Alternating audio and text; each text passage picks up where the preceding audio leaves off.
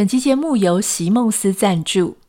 从京都到杜拜，从纽约到巴黎，席梦思床垫都是全球顶级饭店的首选。无可取代的席梦思品质，用打造精品的精神研发与设计，完美支撑我们身体与生活当中所有的重量。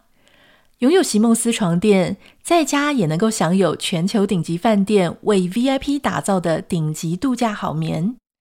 想要了解更多席梦思床垫，请点开今天的节目简介栏哦。Hello，欢迎收听徐玉切入点，我是徐玉玉姐爱。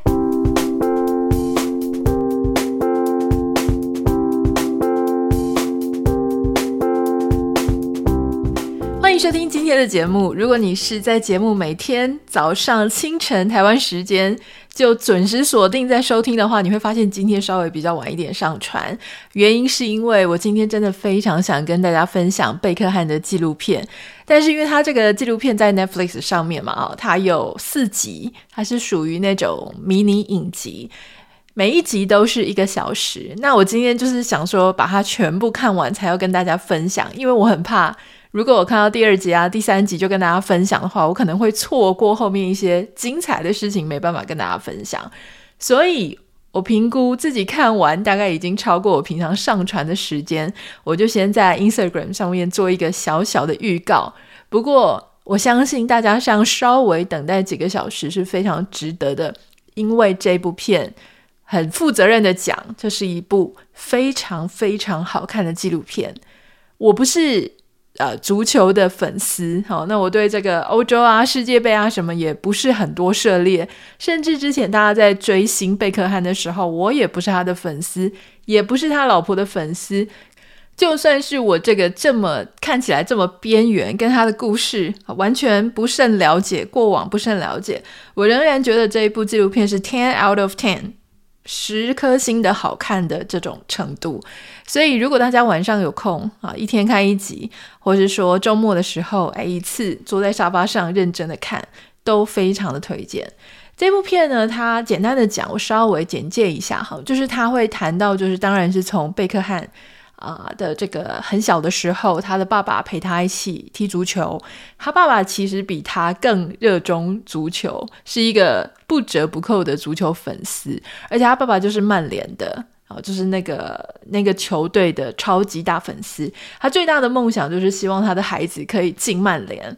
那没有想到贝克汉就真的在，因为在学校的时候表现得非常出色嘛。那后来曼联呢，就真的。就是有打电话给他，然后就入选了他们的球队。所以他从十五岁开始到二十几岁的这个二十出头的这一段时间，都是在这个球队里面。那他遇到一位很严格的教练，可是这个教练其实呃，因为他离开了自己的家到这个球队之后，这个球队教练就会有一点像老师，也会像爸爸。那这个。教练对他非常的好，在他的成长过程当中，有给他很多的支持跟帮助。那当然，我觉得他的家人也扮演非常重要的角色。那后来，他也在很年轻的时候就认识了他未来的老婆，就是辣妹合唱团的 Posh 嘛。那这个 Posh 呢，其实当时他们从第一次约会。到他们后来结婚，其实只花了两年的时间。可是因为当时他们两个都非常的有知名度，所以他们两个的恋爱或是约会，就都会一直变成媒体的焦点跟头条。那他的老婆 Victoria 就有提到说，其实那个时候贝克汉真的非常的认真在追他，就是只要有一点点时间，他就是比方说开车开个单程四个小时。去找他，那只见个几分钟的面，他也是会愿意这样开过去，然后再开回去，甚至还会搭那种是什么飞机呀、就只飞了几个小时，然后就飞过去找他，只为了跟他相处一两个小时，然后又飞回去。因为他们两个当时都非常的忙哦，大家可以想象，如果是一个足球员，他又要训练又要比赛，但一个明星一直到处巡回演出，所以他们真的能够碰在一起相处的时间非常的少。那他们就非常的珍惜，可是看在这个曼联的啊、足球队，他的教练眼里哈，这个他不是很鼓励他跟 Victoria 交往，因为你如果要当一个好的足球员，你必须要非常的专心，非常 focus 聚焦在你的足球事业上面，你要很愿意牺牲，然后不要有。明星的光环嘛，你要就是真的很投入。可是如果你这个时候又一直在上报啊，然后这个狗仔队一直在追你啊，你的一举一动啊，你的穿的，你跟女朋友啊什么样子的事情，就一堆花边新闻一直都在媒体上面，他会觉得说你非常的分心。好，所以他们在这个谈恋爱的时候，其实就遇到非常多这种阻挠啊、阻挡啊。那如果说你看，如果说他谈恋爱，他的足球踢得很好，那当然没有问题。可是足球那种比赛就不是每次都会赢嘛。所以当如果前一天你又被拍到跟你女朋友两个约会，结果第二天你就输了比赛，那大家就会把责任跟过错怪给你的女朋友，或是会觉得你就是没有对足球那么上心哦。所以当时就遇到很多这个问题。可是因为贝克汉就是长得非常的帅。根据那些阿根廷的球员啊，或者其他英国的球员，他们就讲说，因为在足球场上，现在我觉得好像很多帅哥，哦，也许他们发现说，这种如果是帅哥的话，他的商业价值真的对球队商业价值非常大。可是当时像那个阿根廷，他的一个死对头就提到说，贝克汉因为长得很帅，所以全世界都知道他。那就导致其他的球队、其他国家的球队或其他的，反正跟他不同队的，通通把他视为眼中钉。他们甚至说，那个时候呢，你会感觉到贝克汉的敌对啊，就是其他那些队伍，他们有两个目标，最重要的目标当然是要赢球，但是第二个目标大家都没有明说，可是大家都知道，第二个目标就是要撂倒贝克汉。所以你看，他就是在那种哇，因为人很帅，然后踢得又好，极度有光芒。可是同时，这种看他不爽、看他不顺眼的人就变得非常的多。好，所以在他人生第一次代表英国去参加世界杯的时候，就发生一件很重要的事情，就是当他们跟阿根廷对上的时候，好，那因为阿根廷的人就一直想要激怒他嘛，因为他们觉得说，在足球场上，其实你的心性还是很重要。他们如果哦，就说你能不能够进球得分，这是一件事。可是有时候人家会故意一直挑衅你，这个可能不是在足球而已。我相信很多球队的比赛啊，其实大家要比的也是心性。所以当时呢，他们就故意一直激怒贝克汉，结果贝克汉就做了一个好，就是很不爽的动作，他扑倒在球场上，然后脚往后一勾，勾的时候呢，轻轻的碰到了那个阿根廷他的死对头。但他的那阿根廷死对头呢，立刻透过这一个瞬间，假装往后一摔，摔倒了。所以这个时候，裁判就立刻哦发现这件事情，然后判贝克汉他必须要红牌红旗哈，就是要离开球场。那当然好死不死，这个英国队后来又一蹶不振嘛，就是也没有赢球。那个时候，他们这个英国的这个主教练呢，就把这个责任全部都推给贝克汉，就是说，自从贝克汉被判下场之后，啊、这个就是输掉了最大的原因。那整个英国人就疯了，他们就觉得天哪，贝克汉你在干嘛？你这是有够笨的哈！贝克汉原本以为这种抵制啊，这种对他的不爽啊，可能一天两天大家就忘了，可是没有想到，他回到英国之后，面对的是长期。很夸张的霸凌，所有的人看到他就是直接就是嘘他、羞辱他、骂他、对他吐口水，这样子过了很久。但你你想，就说当时被大家捧得有多高，他摔的时候就有多重。哦，甚至是我看这个纪录片的时候，我真的非常非常心疼，因为不只是一般路人啊，媒体。在英国的媒体，据说是在欧洲里面数一数二的恐怖了，也夸张，很糟糕的。那他们也是在用标题、用漫画，然后头版头的去羞辱贝克汉，讲非常非常难听的话，甚至就是对他的家人呐、然后他的老婆等等的。哦，当时还不是老婆，就对他女朋友，就是极尽各种嘲讽跟羞辱，而且讲起话都非常的难听。当时你看这个纪录片，你可以。大概了解说，他其实当时就是有很严重的情绪障碍跟情绪问题，就是因为，诶，一般我们如果被人家霸凌，通常就是一群特定的人嘛，好，或是说一个班级，好，或者说你的职场啊，夯不啷当，大概就是二十个，好吧，五十个人，好不好？就一般五十个人，但是你要想哦，贝克汉他是被一整个国家，就是整个英国人，他觉得他整个英国人都恨他、讨厌他、不爽他。那如果你遇到一个整个国家都恨你一个人，觉得就是你是整个国家最讨厌的人，甚至可能比一些罪犯还要让人讨厌，这个时候你怎么办？你还要继续你的职业生涯吗？你能不能够再站起来，重新去比赛？这个时候出现了一个对他来说，在当时我相信是极度重要的一个力量。如果没有这个力量，他应该是撑不下去的。就是他原本的曼联曼彻斯特的那个球队，那个对他又像老师又像父亲，然后又很严格的那个教练，就跟他讲说：“你回来吧，回来好好踢球。”然后这个教练做了一件非常了不起的事情。当时他会感觉到整个英国人都非常讨厌他，很恨他一个人，他是没有盟军的。但是回到那个球场，回到那个教教练，他就告诉整个他们那个球队的人说：“我们是一体的，我们赢也是赢在一起，输也是输在一起。我们知道外面的人很不看好我们，现在对我们很仇视，但是我们就是就是被霸凌的时候呢，我们要表演的。他讲的就说，我们要像一个啊、活得像个 bitch 哈。那当然，这个文字上不是很优雅，可是他的意思是说，我们要。”就是骄傲的活着，我们努力的，就是对抗这外面的整体。换句话说，为什么我觉得这个事情很重要？第一个，他对贝克汉个人很重要，就是他让他觉得他是有盟友的，他是有队友的，他不是一个人在面对这整个国家的恶意。第二个，他让这整个团队有了团结的力量，有了一个假想敌，就是。我们要非常认真、非常努力，要去抗衡这个整个外面的，就是他有一个目标性啊。如果今天我就跟外面的人一样，然后我就觉得啊，好讨厌呢。我们这个团队里面有一个谁，那我们这个团队就分裂，他没有没有办法变成一个团队，你也没有办法真的把你的。队友涌入怀中，让他变成你的一份子。所以，与其让一个单独的人被霸凌，好，这个教练做一个很正确的事情，就是他把大家团结在一起。好啊，本来比赛他就是一个要对抗外面世界的呃一个活动，不是吗？他们就是要跟各个球队比赛嘛，那就利用这样子的力量，让大家团结在一起。我觉得这是一个非常非常的聪明的一个做法。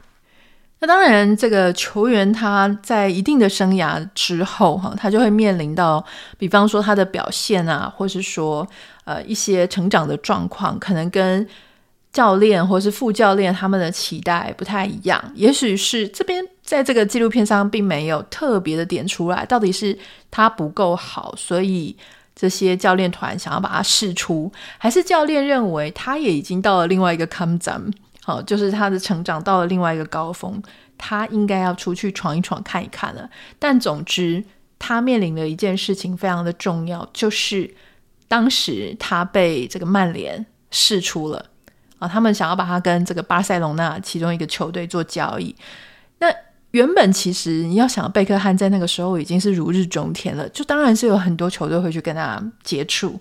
但那时候呢，这个马德里的那个球队呢，其实原本就跟他接触，可是因为贝克汉他就觉得他从小都在这个曼联，所以他根本不想离开，曼联就是他的家啊。但是后来他们要把他跟这个巴塞隆纳那边其他另外一个球队交易的时候，他就问他的呃教练说：“那我至少能不能够选一个我想去的，就是 Real Madrid？” 哦，他就去了马德里的那个球队。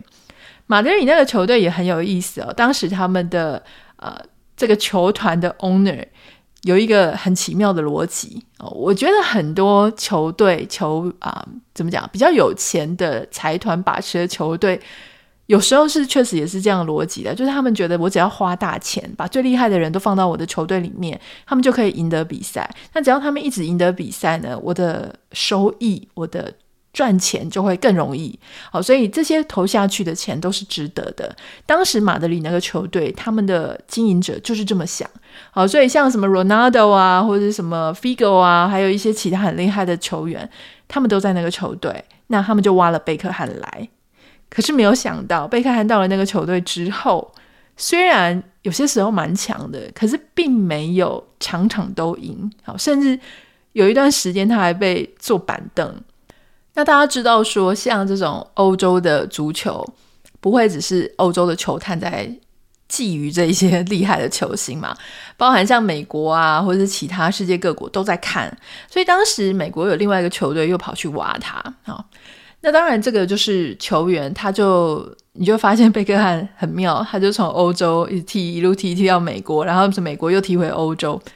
非常多的迁徙跟奔波。为什么今天要讲这个纪录片呢？除了它很好看之外，哈，很多我们的网友就会一直讲说：“哎呀，赶快要去看啊，这部片啊！”那大家通常女生着重的点都是 Victoria 很辛苦。没有错啦，哈，我自己当然是很热血沸腾，就是关于贝克汉这样一路他的职业生涯发展。当然，我很了解，我们有很多的听众啊、网友，他们的重点是放在 Victoria 非常辛苦为爱奔波，没有错。因为你光想象哈，像这个贝克汉，他从英国呃，T T T T T，，然后他们就开始结婚了嘛，然后生了孩子，孩子也要念学校了，突然之间就说要搬到马德里。那这个时候，因为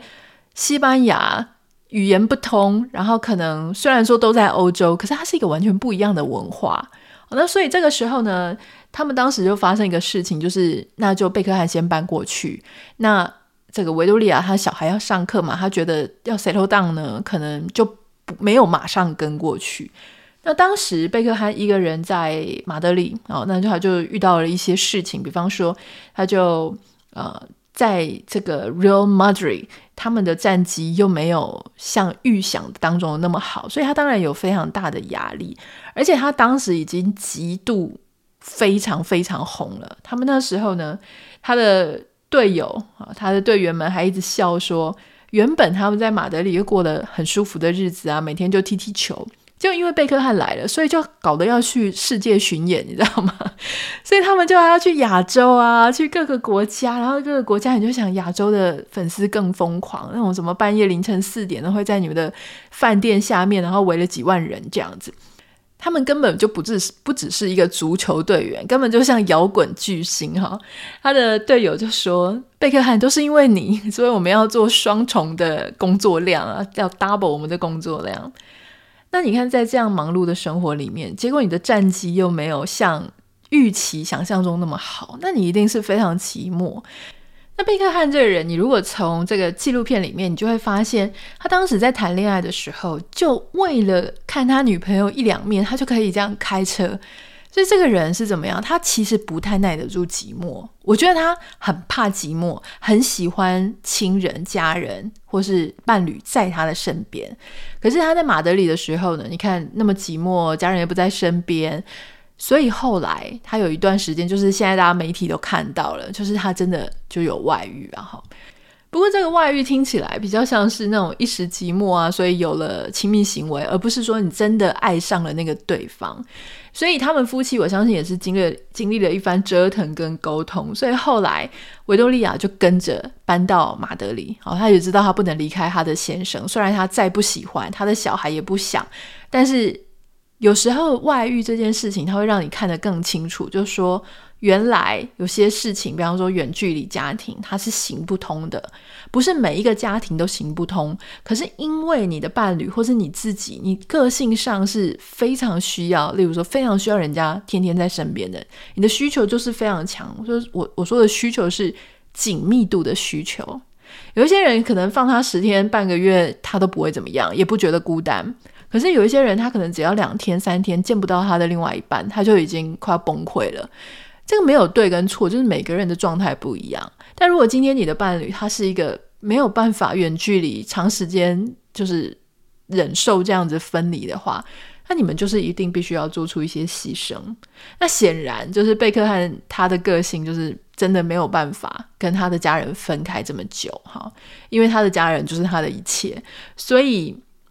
当然你现在可能会觉得很奇怪，说啊，如果家人都是他一切，那怎么还会外遇呢？好，可是。就讲外遇，其实有好几种嘛。有些是就是真的，一时非常的孤单寂寞，做错事。那有些时候是你真的真的是爱上了对方，然后要抛家弃子之类的，所以状况不一样。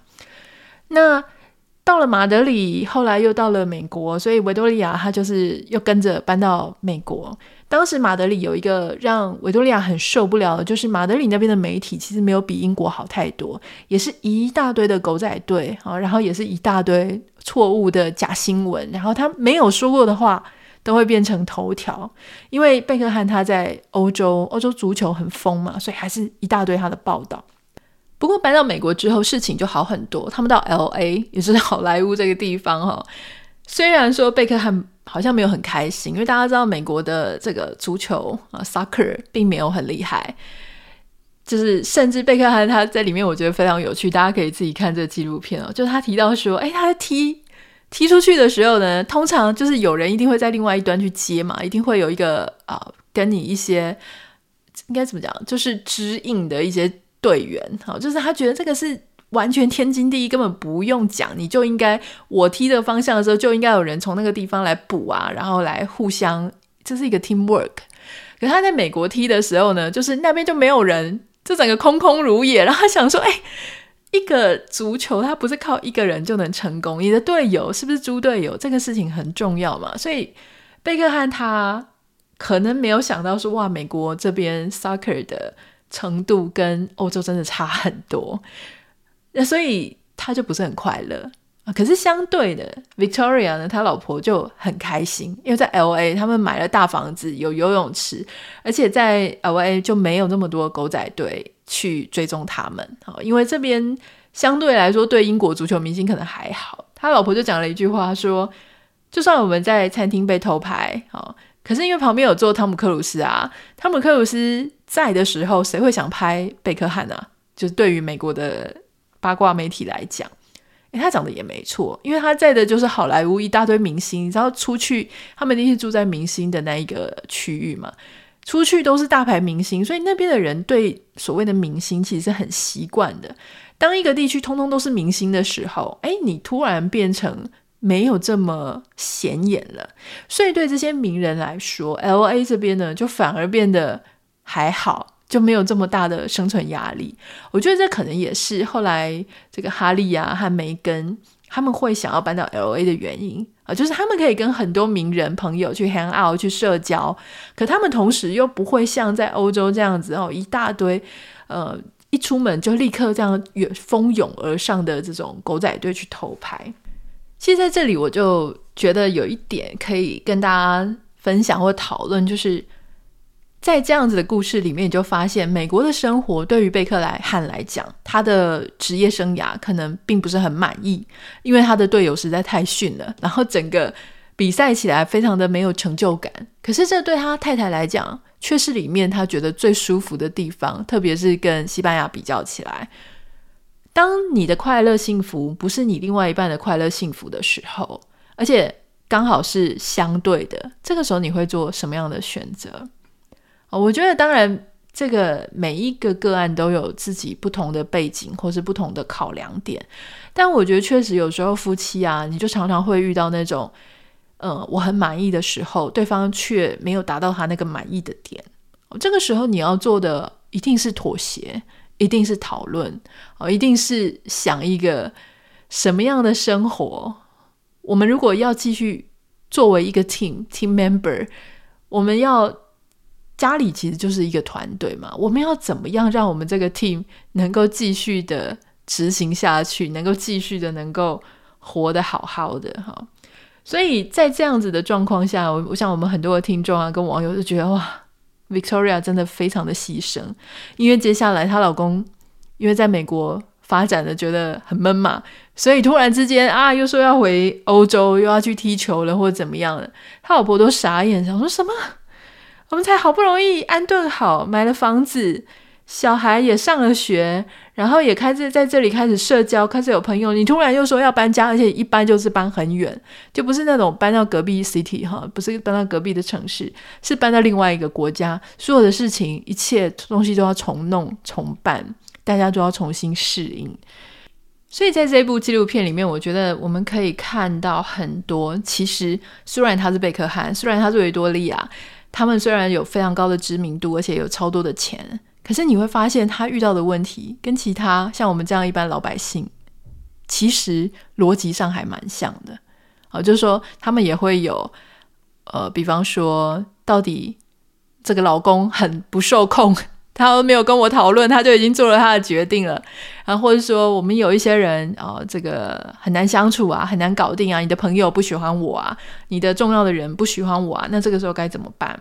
或是说有一些，比方说外遇的问题啊，或者说有一些没有办法忍受的习惯啊，等等诸如此类的，我觉得你们可以在这个纪录片里面看到一些自己生活里面的缩影。会不会觉得很妙？我可以在贝克汉跟维多利亚的纪录片里面看到我个人生活的缩影啊！